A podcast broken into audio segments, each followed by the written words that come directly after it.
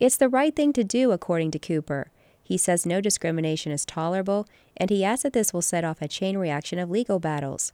In a press conference recorded by WRAL, Cooper says the law is unconstitutional and it's also bad for business.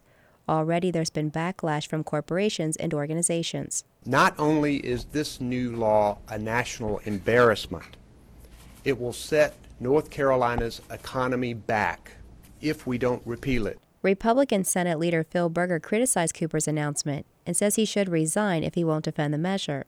He adds Cooper, who is challenging McCrory for governor this fall, is pandering to left wing backers for his campaign. For WFDD, I'm Carrie Brown.